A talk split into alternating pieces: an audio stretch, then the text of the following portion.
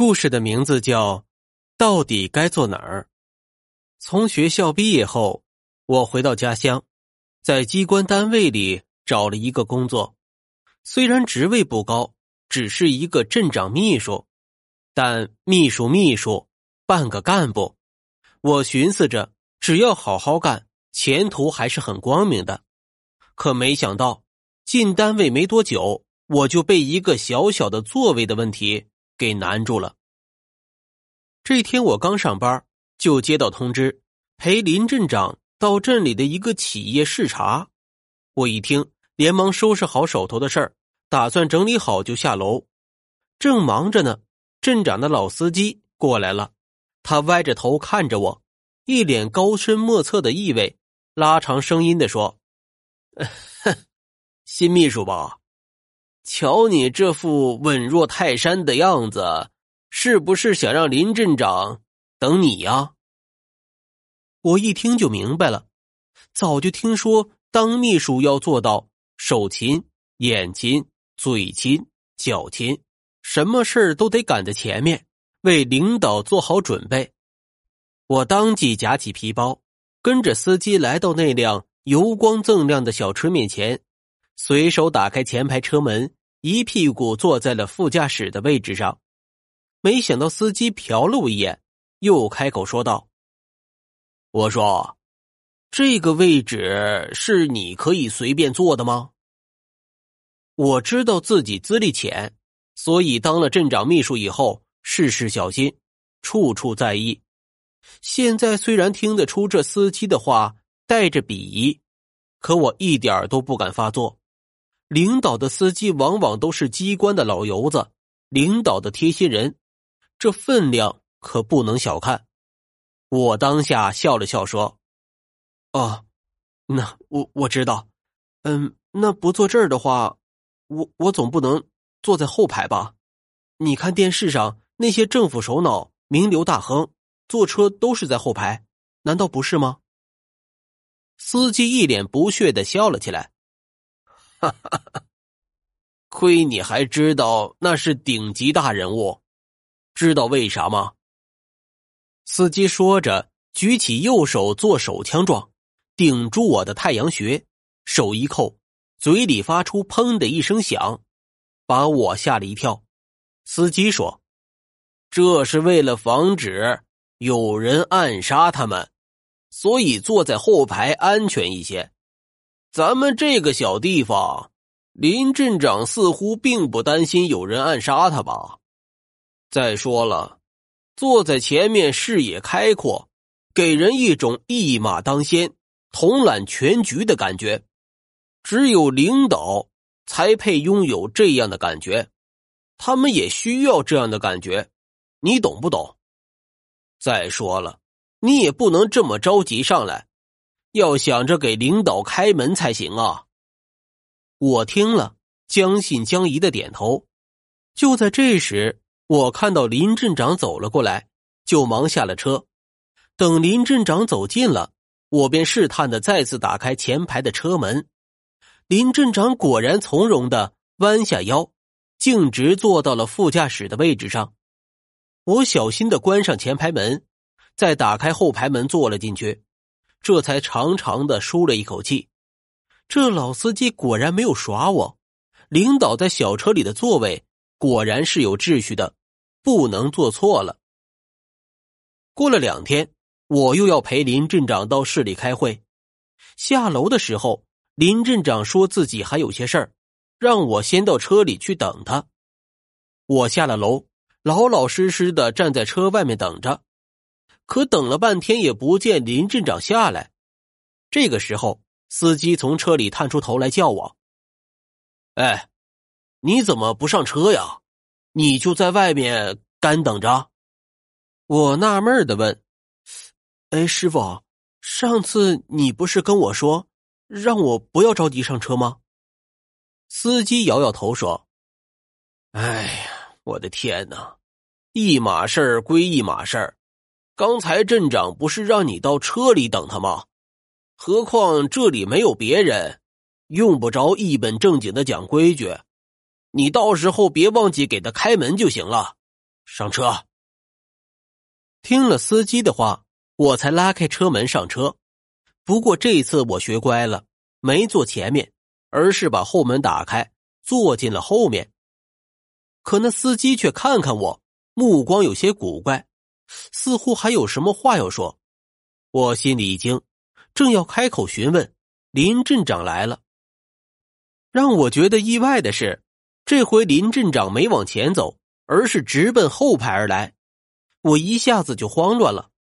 领导不是要一马当先的坐前排吗？怎么今天偏偏要坐后排？时间已经不容多想，我连忙从里面打开车门，迎接镇长上车。镇长一看我坐在后排，不禁是微微一愣，随即皱了一下眉头，淡淡的说：“你坐前面。”我只能硬着头皮从车里爬出来，有些不解的坐到副驾驶的位置上。一到市里，等一切安顿下来以后，我便找了一个空闲，向司机师傅递了一根烟，笑着说：“师傅，你得跟我说道说道，这回林镇长为什么又坐后排了？”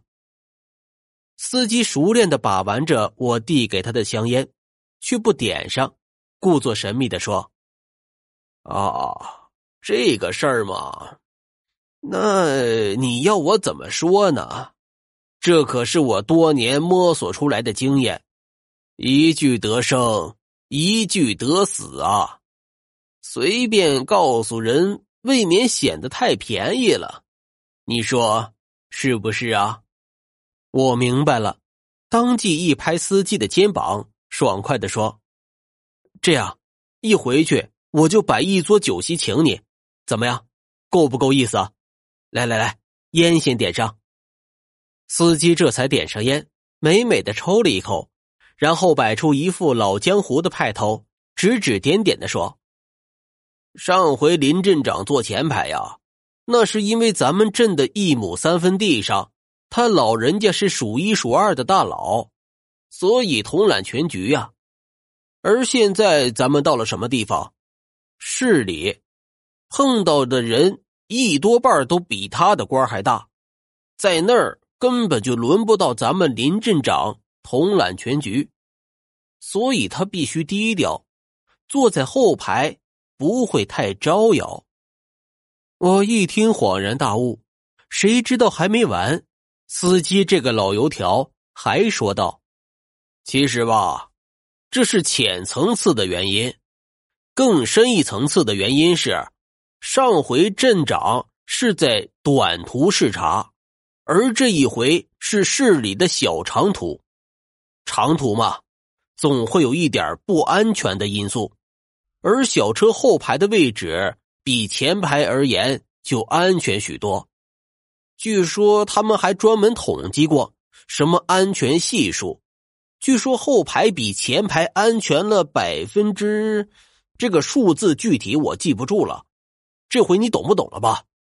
小车的座位学问很大，以后你要多留点心，学会自己悟道，不要总是傻乎乎的，行不行？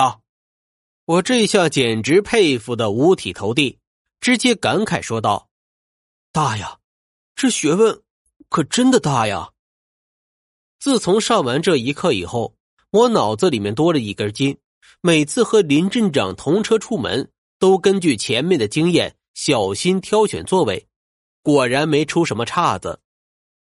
一晃又过去好多天，这一天我要和林镇长一同到临乡的一个兄弟乡镇谈工作。那个乡镇并不算远，应当没有什么危险，所以我提前等在小车的前门，还特意瞄了一眼司机，见他没有什么异议，心里才松了一口气。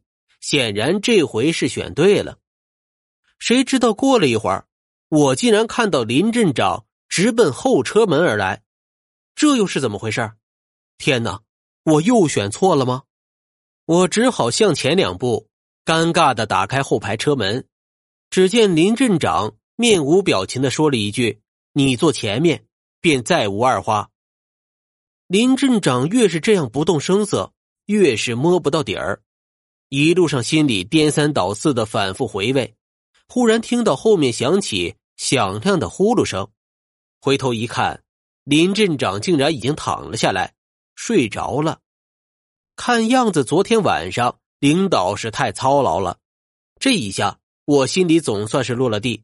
林镇长这一次反常规坐在后排，是因为后排好睡觉，是特殊情况，防不胜防。车子开了不久，就到了目的地。我发现兄弟政府门口站了好多人，显然是迎接林镇长的。我回头望着依旧呼呼大睡的林镇长，心里犯了难。你说是该叫醒他，还是不叫醒呢？就在这时，我身边的车门被咔的一声打开，迎接的人热情的拉开前排的车门。我顾不得多想，只好下车。然后只听到外边一阵掌声。热烈欢迎林镇长来这里考察，林林镇长，你辛苦了。同时，无数双手伸了过来，显然是天下规矩都一样。乡镇的同志都晓得，小车副驾驶坐的是领导。我正要说搞错了，我不是林镇长。谁知这话还未出口，身后有人重重的咳了一声。那咳声里透着无比的威严，同时还有其他复杂的东西。我心一凛，回头一看，林镇长正自己打开后门跨了出来。不好，忘了给他开车门了。这时我注意到林镇长的眼睛是红的，是因为睡觉刚醒的原因吗？一股寒意从我的心底直冒出来。等事情谈完之后，我见林镇长和几位乡镇领导把手言欢，一一话别，便提前一步打开小车后门，等林镇长上车。谁知司机见了，神色大变，语速像发射子弹似的说道：“谁让你乱开车门？该开的时候你不开，不开的时候你乱开，快关上！等会儿你自己坐别的车回去。”你这人怎么到现在你都不开窍，连惯例你都不懂，你真不是干这行的料。可是已经迟了，车门已经打开了。我一看后排全是满满当当的东西，全是兄弟乡镇领导们的小意思，大家客客气气，礼尚往来，这就是司机口中的官场惯例。本来是心知肚明，却不该看到的事儿。被我这么一开门呐，来个真真切切，然后我看到林镇长的脸一下子变得铁青，那目光就像利剑一样直刺过来。